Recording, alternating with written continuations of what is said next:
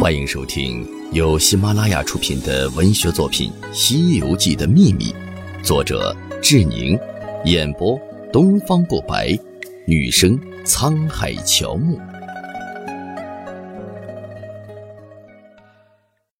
第三十五章：红孩儿金鱼精的秘密。取经过程中遇到的妖怪有几个比较特殊，归纳起来都是有十分特别的背景，有的稍微明显，有的则是隐藏的比较深。说到厉害的有奇特背景的妖精，先来看看红孩儿。第四十回，婴儿戏化禅心乱，猿马刀归木木空。原文中。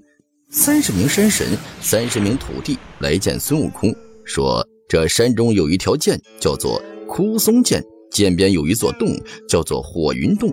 那洞里有一个魔王，神通广大，常常把他们山神土地拿了去烧火顶门。黑夜与他提灵贺号。试听结束，欢迎至官方版订阅收听。